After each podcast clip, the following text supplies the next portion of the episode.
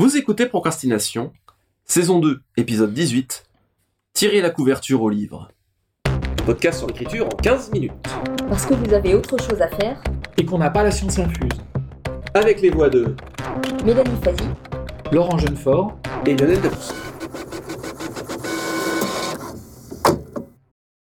L'imaginaire, quand on regarde un rayon de librairie aujourd'hui, l'imaginaire est clairement caractérisé par ses couvertures, ses illustrations colorées en première de couverture, ce qui le met quand même relativement à part du reste de la littérature, en tout cas dans le rayon des librairies françaises. Donc on va parler des couvertures, de peut-être un peu leur histoire, pourquoi on a des couvertures dans nos genres, et surtout comment est-ce que ça se construit finalement? Comment est-ce que on en arrive à cette à cette situation? Quel est le travail avec l'auteur s'il y a un travail avec l'auteur? Alors on pourrait déjà peut-être remarquer que le fait que seule littérature de genre ait euh, des couvertures illustrées, c'est une spécificité relativement française quand même. Si on va dans une une librairie américaine par exemple, dans le monde anglo-américain, euh, c'est beaucoup moins le cas. La littérature euh, générale, la littérature dite blanche, d'ailleurs pourquoi on l'appelle la littérature blanche? C'est avec la fameuse collection blanche de Gallimard, la fameuse collection NRF, c'est finalement une, spécificité relativement française, qui identifie les, littératures de l'imaginaire euh, comme étant à part. Aux États-Unis, c'est pas tellement le cas. Dans d'autres pays, c'est pas tellement, c'est pas tellement le cas où il y a des couvertures beaucoup plus illustrées dans les autres rayons. Mais est-ce que ça a toujours été le cas aussi en France d'avoir toujours des couvertures illustrées dans nos genres? Alors, je pense que les, illustrations de couverture existent depuis qu'il y a des couvertures. Même si c'était des petits, euh, des petits cartouches, des choses comme ça, on en trouve euh, depuis le XVIe siècle. hein. Euh, moi, tout ce, que, ce dont je peux parler, c'est la science-fiction, en fait. Mm. C'est un genre de l'imaginaire, et dans l'imaginaire, il y a image, et euh, il y a toujours eu un rapport très intime entre la science-fiction et les arts visuels, en fait. On pense à Hetzel, à, à Robida, dès l'origine du genre. Avec des artistes, c'est ça aussi qui est une des caractéristiques en SF, où on a des illustrateurs aussi connus que des écrivains. Avec Chris Foss ou Virgin Finlay, ils sont aussi connus que des auteurs comme euh, Robert Heinlein ou Paul Aldis. En France, c'est Casa, Druyet, Siodmak, Manchu. C'est des, voilà, c'est des superstars euh, qui font partie de l'histoire de la SF autant qu'un écrivain. En plus, on a euh, le cas de couple, auteur-illustrateur, euh, par exemple Ayerdal et Francescano, ou, ou Roland C. Wagner et Casa. Donc la science-fiction, elle est intimement liée avec l'image. Autant que la fantasy, peut-être moins le fantastique. Je ne sais pas si c'est si c'est aussi lié, mais en tout cas en SF, clairement. En fantasy aussi, euh, le- l'exemple que tout le monde connaît évidemment, c'est euh, Tolkien avec Alan Lee et, euh, et John Howe, quoi, qui ont même défini une énorme partie du, de, de l'imaginaire du genre. Et puis avant ça, les illustrateurs des fables et des contes, je pense à des gens comme Gustave Doré, etc., qui ont imposé toute une esthétique, enfin imposé au bon sens du terme, hein, qui ont qui ont défini toute une esthétique pour le conte, la fable, et évidemment plus tard la la- l'illustration de fantasy découle directement de ça. Et alors comment, du coup, comment ça se passe Ah. quand, Très, très important. et, et aussi, à quoi ça sert? Oui, alors à quoi ça sert déjà? Alors, en fait, c'est un rôle éditorial. La couverture, c'est c'est devenu, c'est pour ça que c'est devenu très codifié, hein, enfin que ça a tendance à se codifier d'une manière générale. Euh, C'est pour ça qu'il y a des modes, euh, mais les modes passent, ça veut dire que ça veut dire que ça c'est codifié. Ça fait partie de l'identité du livre déjà. Une couverture, ça se reconnaît. C'est pour ça qu'il y a des collectionneurs. Ça se reconnaîtrait pas, il y aurait pas de collectionneurs. Ils veulent les bouquins avec telle couverture et pas une autre. C'est le premier rapport visuel entre euh, le lecteur et le livre. Donc une bonne couverture, avec une bonne illustration, ça doit frapper l'œil en un dixième de seconde. C'est ça le principe. Ce qui veut dire qu'il faut déjà qu'elle soit jolie, enfin qu'elle soit en tout cas pas repoussante, ou en tout cas euh, suffisamment repoussante pour attirer l'œil, on va dire.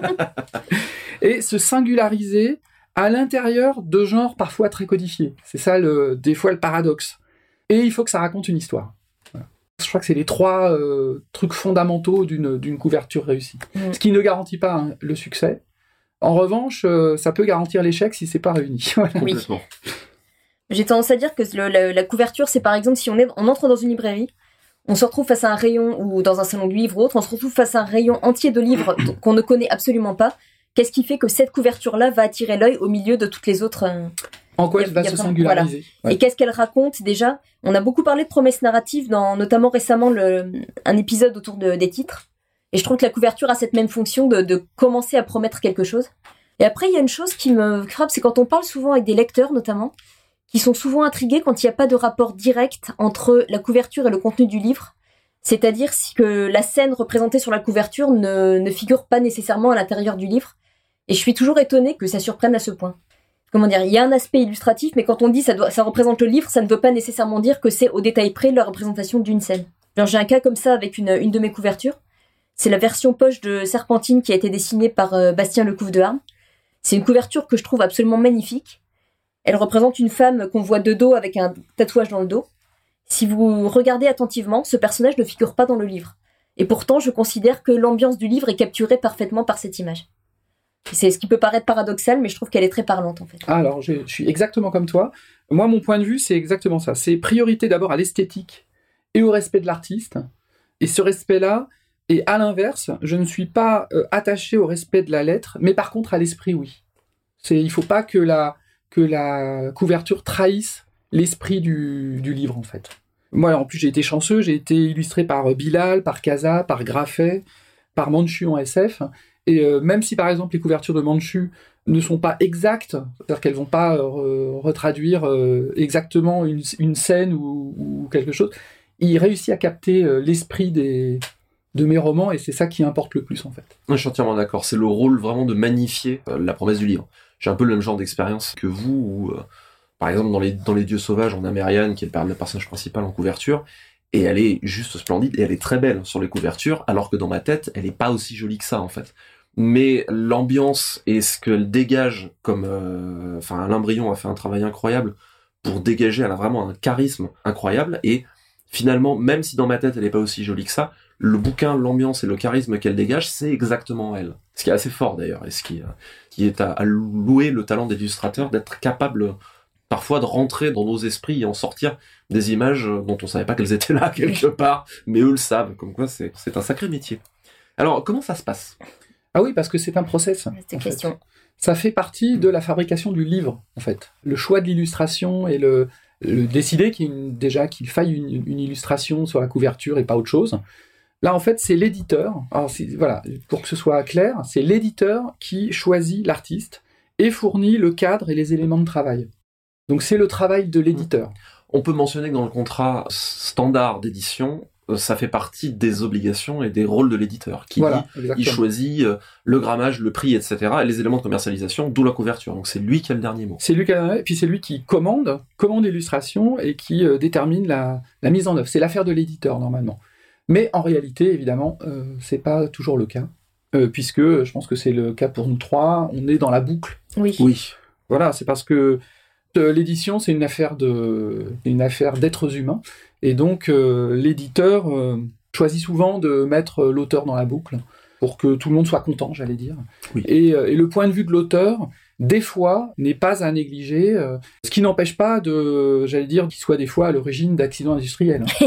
Euh, parce que tous les auteurs n'ont pas un œil, Oui, oui, oui. Oh n'ont pas l'œil, ou alors ils ont une idée très précise qui est pas du tout commerciale, qui va un peu à l'encontre de toutes les règles connues euh, sur le sujet. Euh, voilà où il veut que ce soit euh, absolument euh, que ça illustre absolument euh, de façon euh, fidèle une scène alors que c'est au détriment de la composition. Et donc que ça va faire un Mhm. truc très moche parce qu'il veut 20 éléments sur la couverture.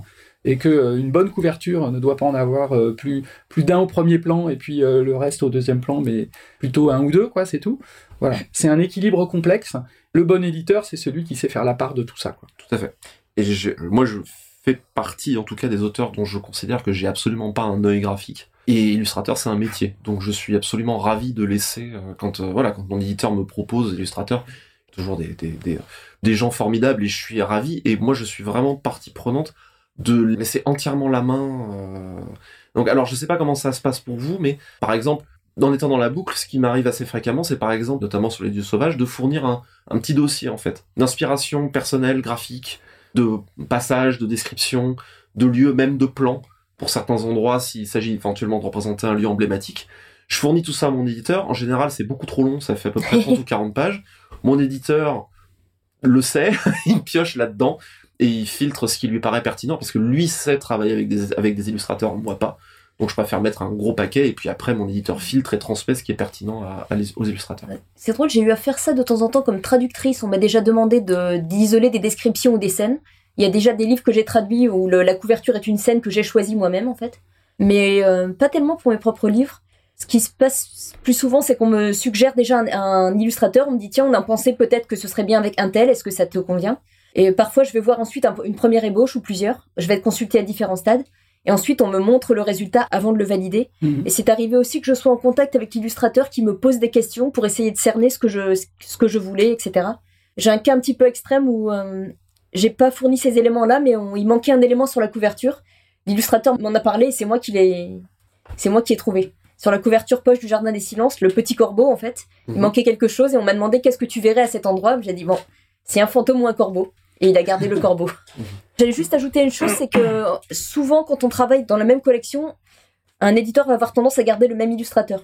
Personnellement, tous mes livres en poche ont tous le même illustrateur, par exemple. Chez, euh, chez Folio, j'ai quatre couvertures du même illustrateur, Qui est? Qui est Bastien Lecouf de Harme, dont je parlais tout à l'heure. Alors moi j'adore ça. j'avais pas de voilà, j'avais pas de poster de Patrick Bruel dans ma chambre, mais j'avais des posters de science-fiction. Et donc euh, très rapidement, dès l'origine en fait, je me suis mis dans la boucle en fait, avec Mandy qui était euh, mon tout premier illustrateur d'ailleurs. Je lui ai acheté son, tableau avec mon premier avaloir. Après ça a été Jean-Jacques Chaubin et puis Manchu pour les illustrateurs réguliers. Donc euh, moi ce que je fais c'est euh, je fournis euh, trois ou quatre suggestions qui sont des briefs, c'est-à-dire des, voilà, des, suggestions qui font un paragraphe à peu près, où je décris la scène vraiment en, en cinq ou six lignes, qui sont euh, suivies d'un échange avec euh, l'illustrateur et l'éditeur. hein. On est, euh, on- donc c'est par mail. L'illustrateur exécute un ou plusieurs crayonnés, on appelle des refs, et l'éditeur fait son choix. Et en général, je suis, c'est ok, ou l'éditeur me demande même des fois. Donc il y a des retouches éventuelles, et puis il y a la validation par l'éditeur. Et je suis souvent présent à toutes les étapes en fait. Et je dois dire que le ping-pong avec l'illustrateur, c'est un des moments les plus agréables pour moi de l'aventure éditoriale, qui est un livre en fait. Parce que euh, il y a une, bah, du coup une certaine complicité qui s'établit avec euh, l'illustrateur. En général, je suis fan de ces illustrateurs-là aussi. Je suis un gros fan de Manchu. Alors euh, l'idée, l'idée qu'il illustre un de mes bouquins, moi, ça me, déjà c'est un, c'est un reward pour moi. Et puis on participe à la, à la précipitation d'images littéraires en quelque chose de tangible. Et ça, c'est quelque chose de. Il y a un certain plaisir, en fait, à ça. Mais il y a une sorte de paradoxe, hein, c'est assez euh, marrant. C'est-à-dire que le lecteur, quand il achète un bouquin, il passe de l'image, s'il y en a une, au texte à l'intérieur. Et il va se faire son idée, mais avec déjà quelque chose qui lui est proposé déjà. Et euh, dans le process qui est la, la, création d'une illustration, c'est l'inverse. C'est-à-dire qu'on passe du texte à l'image. Et je trouve que c'est intéressant d'avoir euh, comme ça euh, une image qui a été créée d'un texte, mais qui va influencer le lecteur pour la lecture du texte. Voilà, donc c'est pour ça aussi qu'il faut pas faut pas la louper, parce que voilà, ça, peut aussi faire des, si on y prend garde, des, contresens. Et euh, on oubliait tout à l'heure, on parlait de, l'aspect commercial. En fait, il y a une contrainte aussi qu'on n'a pas forcément citée, qui est que chaque euh, collection dans laquelle on publie a une charte graphique spécifique. Je sais pas, je prends des exemples un peu extrêmes, mais si euh, certaines collections vont avoir des vaisseaux de Manchu par exemple en couverture et des collections plus de romances vont avoir des images plus à l'arlequin. Enfin, on n'est pas dans les mêmes codes, pas dans les mêmes attentes. Et en plus, on doit intégrer tout ce qui est titre, tout ce qui est. euh, parfois, il va y avoir un bandeau avec une couleur particulière. Enfin, on a des, des contraintes qui se rajoutent autour de l'image. Oui, un truc tout simple, c'est qu'il faut tout simplement la place pour mettre le titre aussi, qui est da- dans l'usage, mais détail. qui est une véritable raison euh, matérielle, qui est que le titre est en haut du livre, là dans la plupart des cas, parce que euh, c'est la manière dont on prend les livres et c'est la manière dont on les regarde en rayon. Donc euh, c'est toute une contrainte pour l'illustrateur d'arriver à aménager la place pour Mm. ça. Et parfois, on a une, con- une, une charte qui est vraiment très très spécifique. Et je pensais par exemple à la collection de Novella du Bélial, Une heure lumière, qui a, euh, je crois que c'est Aurélien Polis qui Oui. fait toutes les couvertures.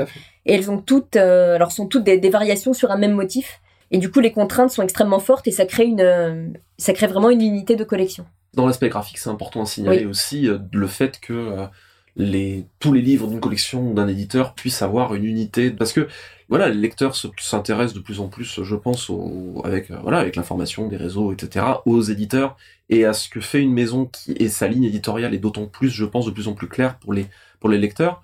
Donc l'effet collection est important euh, là aussi clairement et la, la, la charte graphique et l'illustration jouent aussi. Pour terminer, une petite euh, citation. Alors, une citation qui est attribuée à Victor Hugo, qui nous dit Pour qu'un livre se vende bien, il faut qu'il y ait une belle fille sur la couverture, et il se vendra d'autant mieux qu'il y aura moins de couverture sur la belle fille. C'était Procrastination. Merci de nous avoir suivis. Maintenant, assez procrastiné. Allez écrire.